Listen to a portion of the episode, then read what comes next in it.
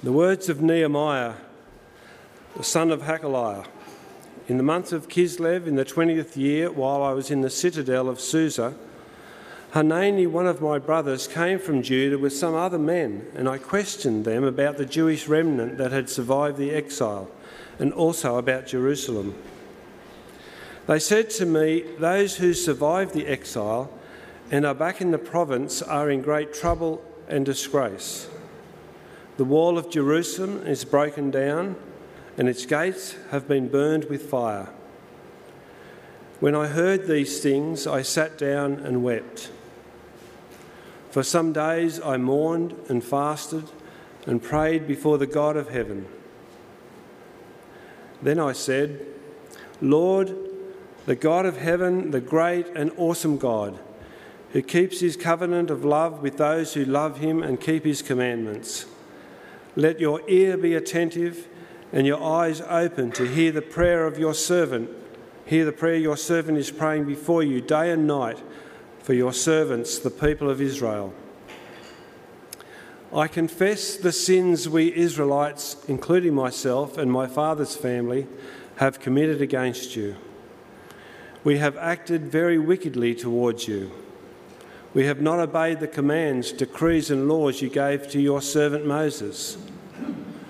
Remember the instruction you gave your servant Moses, saying, If you are unfaithful, I will scatter you among the nations. But if you return to me and obey my commands, then even in your exiled people, even your ex, if your exiled people are at the farthest horizon, I will gather them from there and bring them to the place I have chosen as a dwelling for my name. They are your servants and your people, and you redeemed them by your great strength and your mighty hand.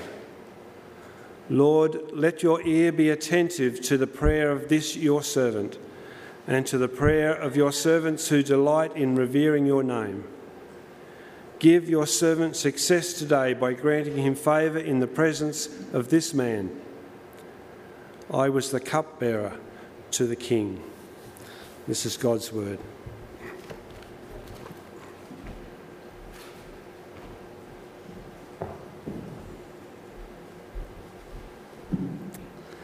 One of the great things about doing a Bible reading plan is you end up reading books like Nehemiah books that you may perhaps not normally give attention to.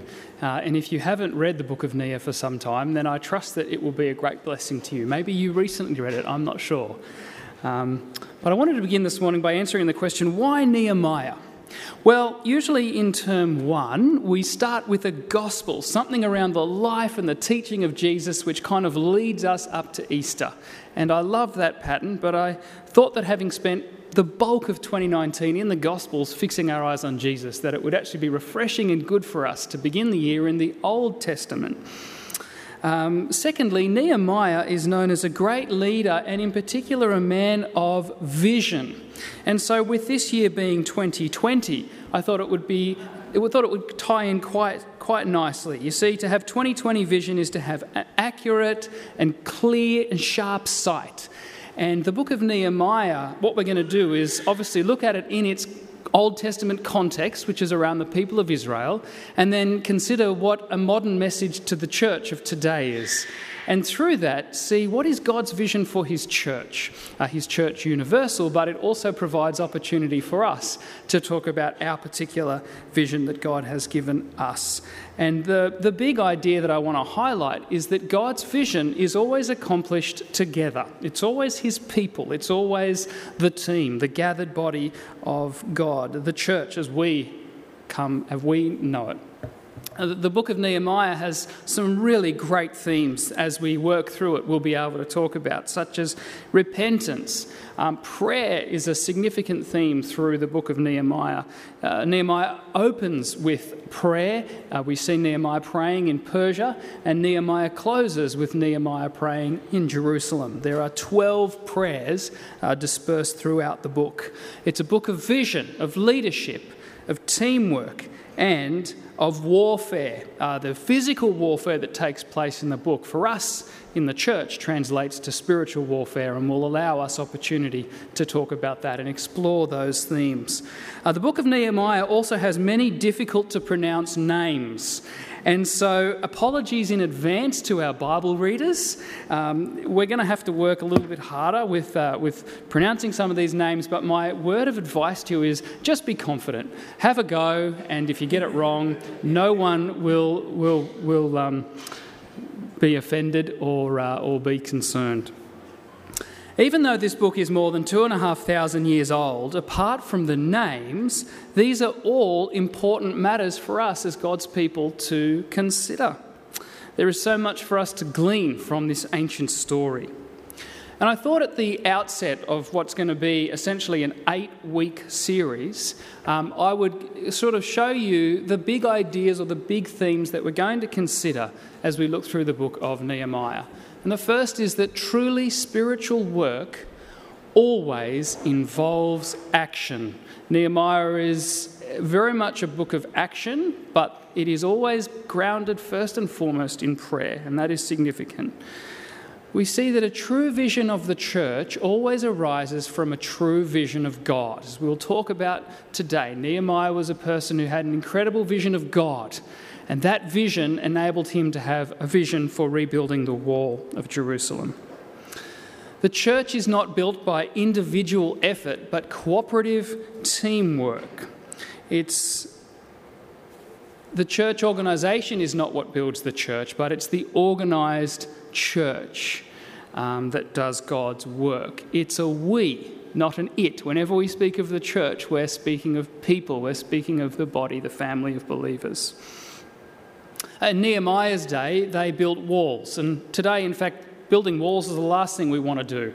Since Jesus came, we want to build bridges. We want to actually connect with people in our community and in the world who don't know Jesus. Uh, and that finally, you are a vital part of this work. As we will see in the book of Nehemiah, everybody plays a role in rebuilding the wall. And in a sense, when we are part of God's church, there is a role for everyone to play. As we'll come to see in a number of weeks, even the perfume makers get involved with rebuilding the wall. What does a perfume maker have to do with rebuilding a wall? It sends us a clear message that no matter what our gifting or our vocation is, we all have a role to play and we can all contribute to God building His church. Just a brief introduction to the book of Nehemiah. In our Bibles, it comes before the Psalms, but chronologically speaking, it actually comes way after the Psalms in history. In fact, Nehemiah is the very last of the historical books of the Old Testament. The name Nehemiah means the Lord has comforted. And through Nehemiah's efforts, God's people would certainly receive comfort as security came through the wall being established. The book of Nehemiah is quite unique in that it is largely a journal.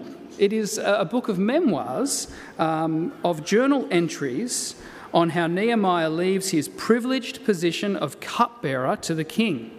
Uh, and this was an important role where he would taste the food and the wine of the king to ensure that it wasn't poisoned. This was no mere butler's role either, it was a, a powerful and a privileged role. Nehemiah was a trusted advisor to the king, meaning he was a person of real influence. And Nehemiah leaves this very comfortable, high position in Persia to oversee the rebuilding of Jerusalem's wall against much opposition over a period of only 52 days.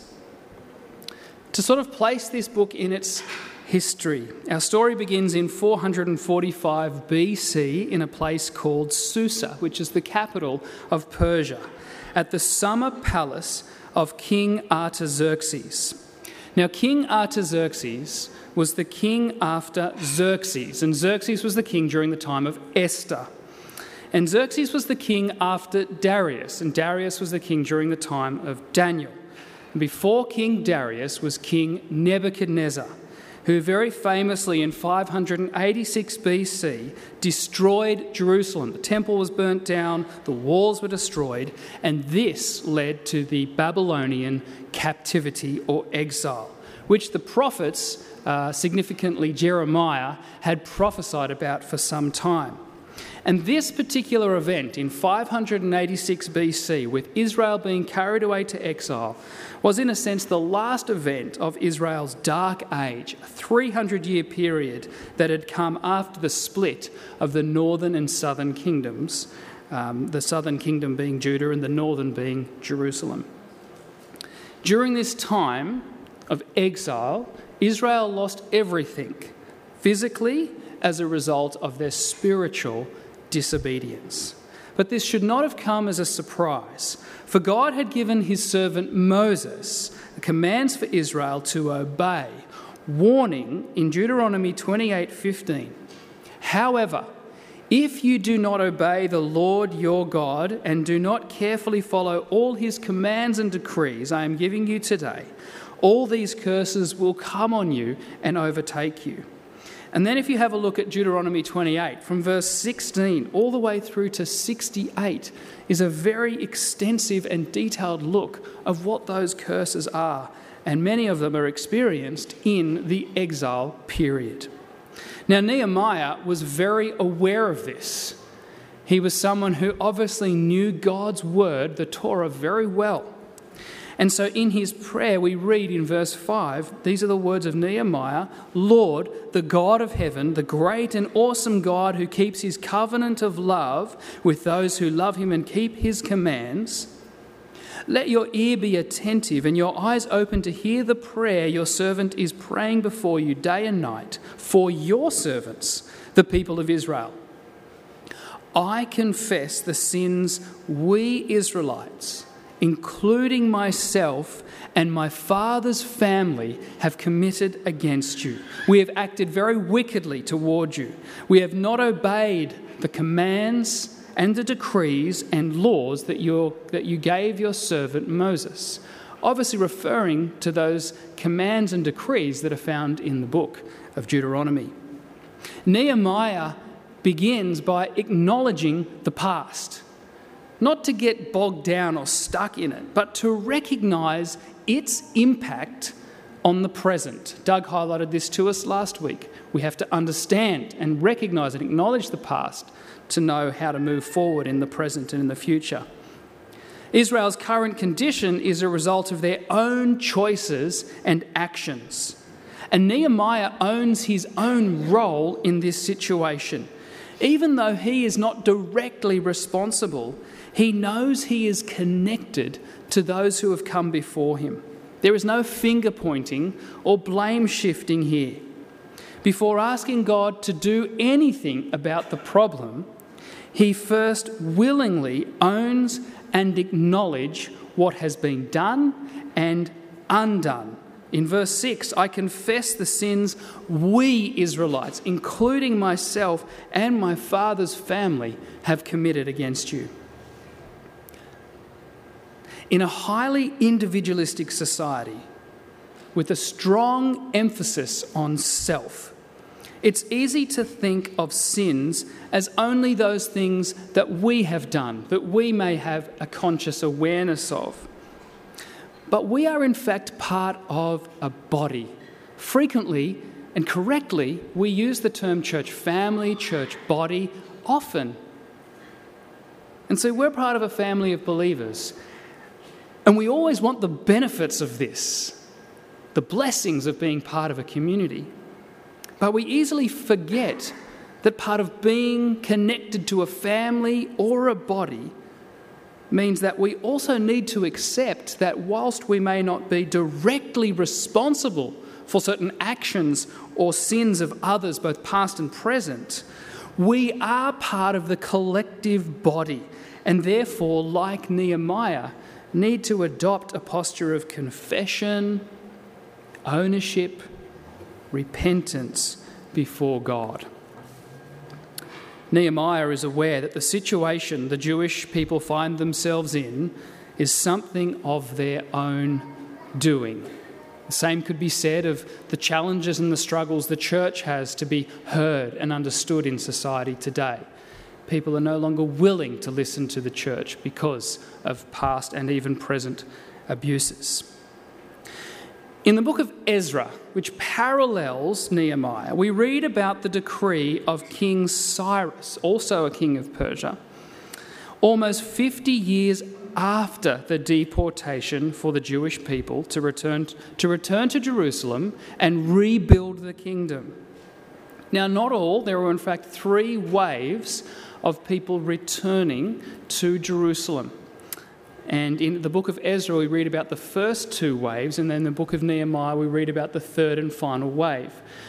But King Darius had given permission for the Jewish people to return to Jerusalem and begin the process of rebuilding the first and most central thing to who they were, and that was the temple, the place where the presence of God was met and experienced. Um, and so there'd already been two groups of Israelites who'd returned to Jerusalem when we arrive in Nehemiah chapter 1. And in Nehemiah chapter 1, about 80 years have passed since that initial first wave of return. But things are not looking good. The temple was slowly built in spite of a lot of opposition, but the city, the walls in particular, and the gates still lie in ruins. And we read a report from Nehemiah's brother in chapter 1. Uh, and Nehemiah's brother was one who had returned. Some 1,000, uh, the, commentary said 1,000 miles. I haven't translated that to kilometres, but it's obviously a significant journey uh, from Jerusalem to Susa, where Nehemiah was. We read in verse 1 um, In the month of the words of Nehemiah, son of Hakaliah, in the month of Kislev, in the 20th year, while I was in the citadel, that means like a palace of Susa, Hanani, one of my brothers, came from Judah with some other men. And I questioned them about the Jewish remnant that had survived the exile and also about Jerusalem. They said to me, Those who survived the exile and are back in the province are in great trouble and disgrace. The wall of Jerusalem is broken down and its gates have been burnt with fire. When I heard these things, I sat down and wept. For some days I mourned and fasted and prayed before the God of heaven. I apologize there. In the ancient world, for a, for a city, broken walls meant a lack of identity frightening insecurity, and serious economic deprivation. And the news of Jerusalem's plight really upsets Nehemiah. It cuts him up inside because he loves Jerusalem. It's really important to him, and not because of its architecture or its physicality, but because of what it was and what it represented. Uh, this was his hometown, these were his own people. Bron and I this week have been feeling an ache over all the fires that are going on surrounding Canberra. It's that sense of, of yearning for and feeling a concern and a connection to a place that was home. Nehemiah was in Susa, a long way from Jerusalem. And whilst he could have perhaps returned to Jerusalem in one of those first two waves, he'd obviously chosen not to. He decided to stay in Susa and in Persia. And we see here that while Nehemiah loved Jerusalem and had an obvious heart and care for, his, for those people, he also loved Susa. And he loved Susa because he loved the God of Jerusalem, and he knew that the God of Jerusalem, the God of the Israelites, in fact, loves and cares for all people. In Jeremiah chapter 29, verses 4 to 7, we read of a message that had been given to the exiled people that obviously were going to be in Babylon for some time. And this is with the instructions that were given to the exiled people. This is what the Lord Almighty, the God of Israel, says to all those I carried into exile from Jerusalem to Babylon. Here's the instructions build houses and settle down, plant gardens and eat what they produce. Marry and have sons and daughters. Find wives for your sons and give your daughters in marriage, so that they too may have sons and daughters. Increase in number there, do not decrease. Also, seek the peace and prosperity of the city to which I have carried you into exile. Just hear that for a minute. Seek the peace and prosperity of the city to which I have carried you into exile.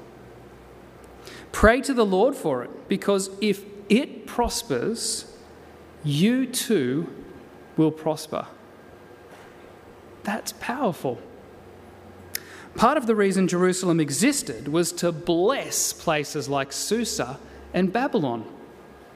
While the book of Nehemiah was about the rebuilding of Jerusalem, we can never escape its influence on the people of Susa. Nehemiah returns to Susa when the job of rebuilding is done. You see, Nehemiah doesn't just care for Jerusalem, he cares for the purposes of Jerusalem. And those purposes extend well beyond just the people of God. And this is actually the way that we're supposed to think about the church as well. We don't just exist to gather together as God's people. The calling of the church is to be salt and light and to share God's love with the rest of the world. The church is meant to be a blessing for others. And that is why God gathers his people together so that through them we can be a blessing to the world and be part of working with God to bring his kingdom reign on earth as it is in heaven. We spoke about this as our leaders' planning day yesterday.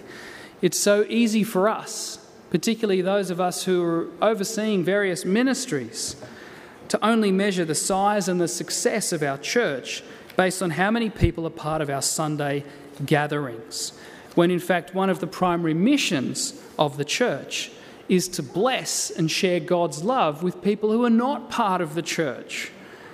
And in this regard, whilst there's always plenty of work to do, there was much that we could give thanks for regarding the various ministries of the life of this church that are touching countless numbers of people from this community who may not sit here on a Sunday morning, but experience something of the love of God through the people of this church.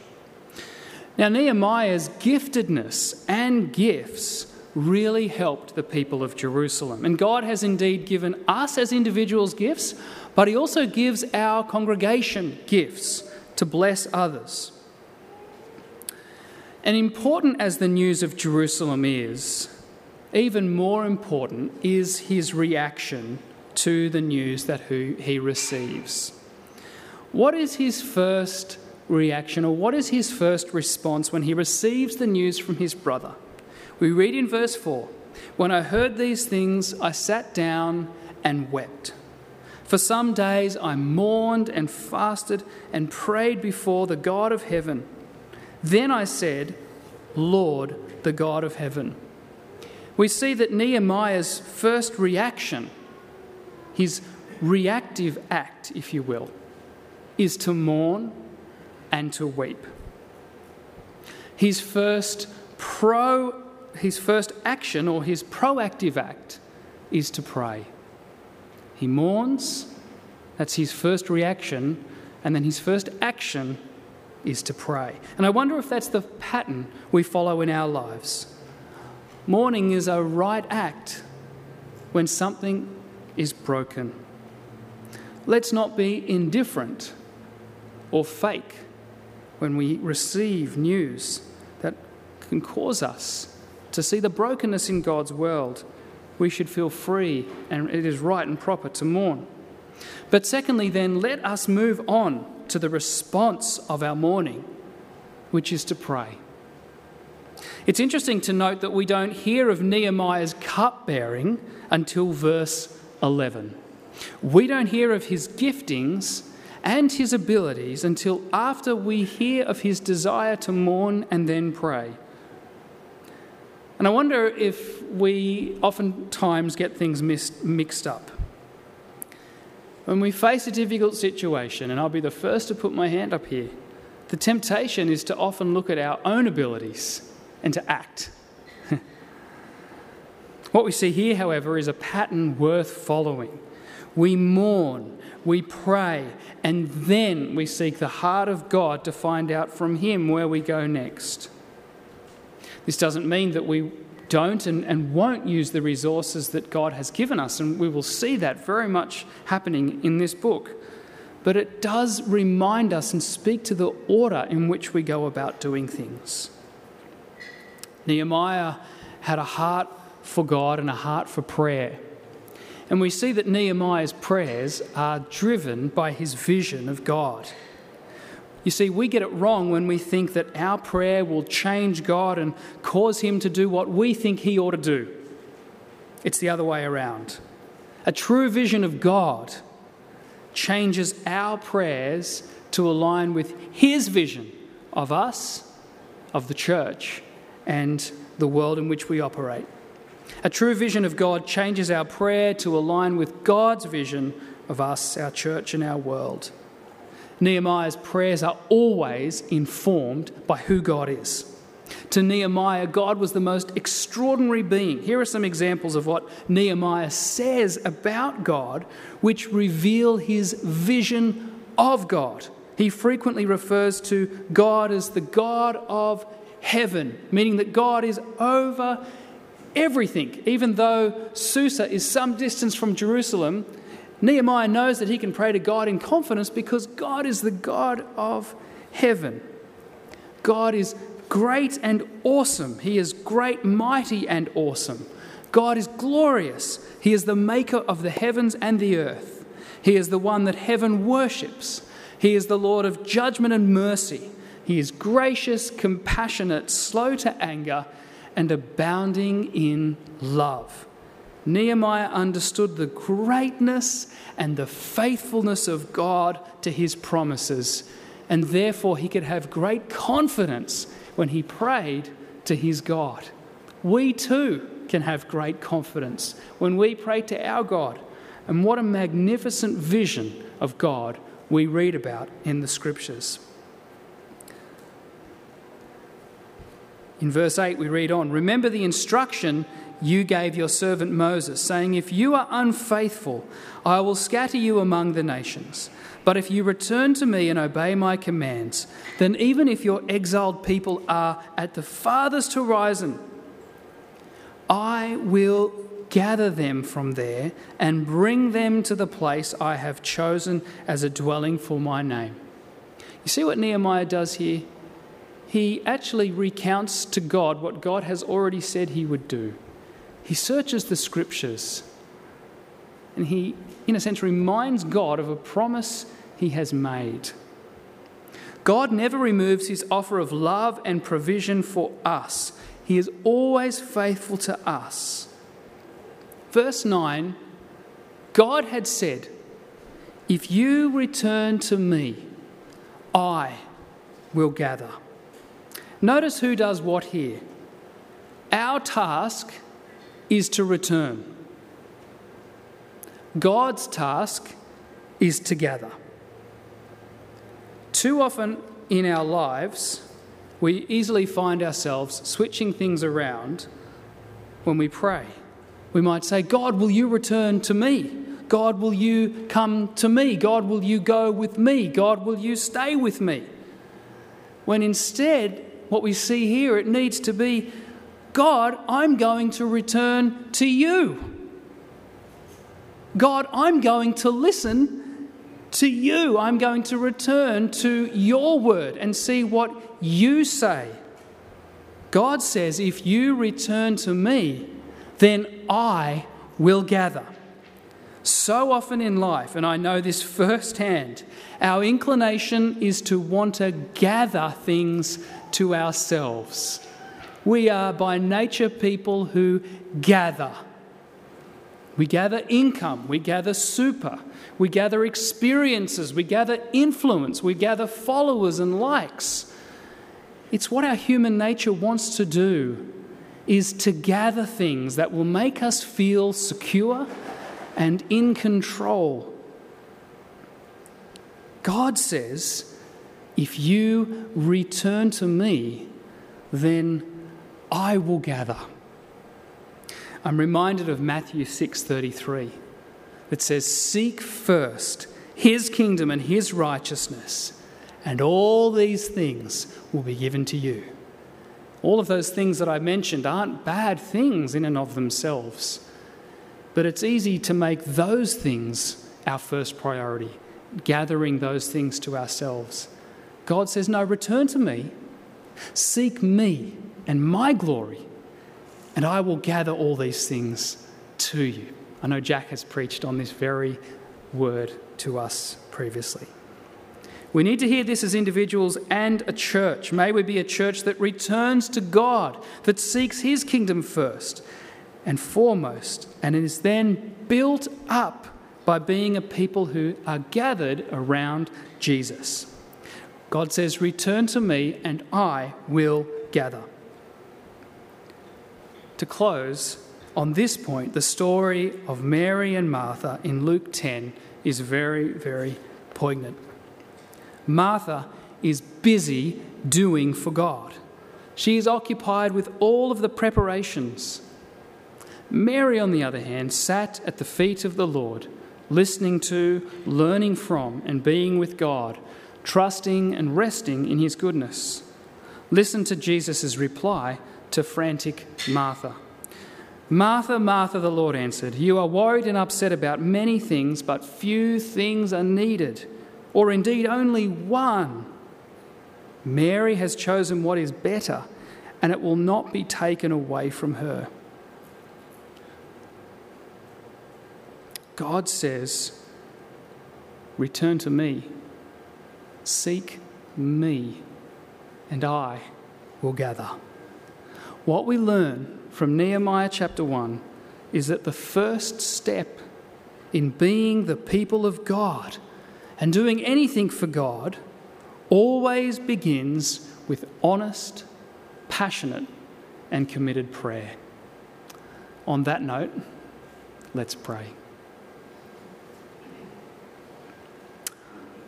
Lord, we thank you for your servant Nehemiah and what we're going to learn through this book.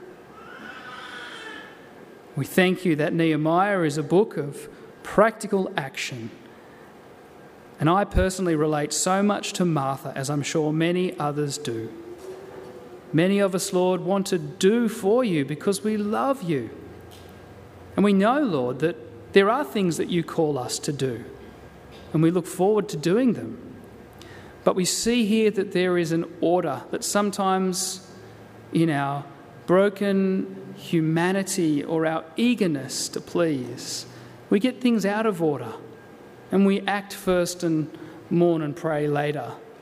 When in actual fact, what we see here is an instruction, an example to pray first. And so at the beginning of this year, Lord, we want to commit ourselves to you to be the people that you call us to be, salt and light in this world, and to take the gospel of Jesus Christ to all the ends of the earth. We can't do that before we spend regular and consistent time in honest, passionate, heartfelt prayer for the broken and the needy and the lost. And so, God, as we do that, would you disrupt and change our hearts that they might reflect your heart? And from that place, we may then go about the tasks that you give us to do. And we ask this, Lord, so that the glory will go to your name and not our name, because that's what we're interested in. Your name being glorified above all. Thank you for this time this morning, and thank you so much for your word. In Jesus' name we pray. Amen.